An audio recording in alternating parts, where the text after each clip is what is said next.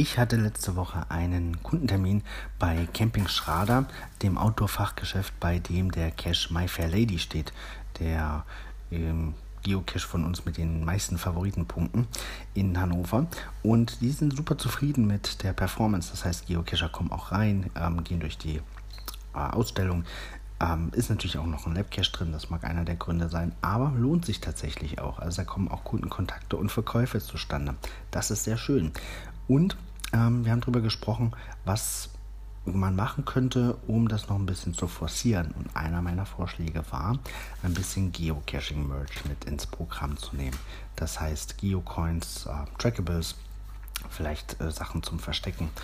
Und da habe ich Ihnen empfohlen, sich als offizieller Groundspeak-Distributor registrieren zu lassen. Das ist gar nicht so schwierig.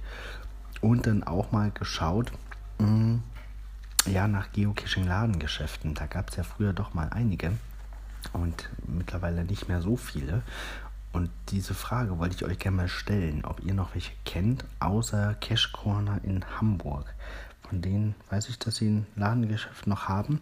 In Berlin, der Lost Place Geocaching Shop hat ja leider geschlossen. Gibt es noch welche hier in Deutschland? Also ich weiß, in der Schweiz gibt es auch noch einen.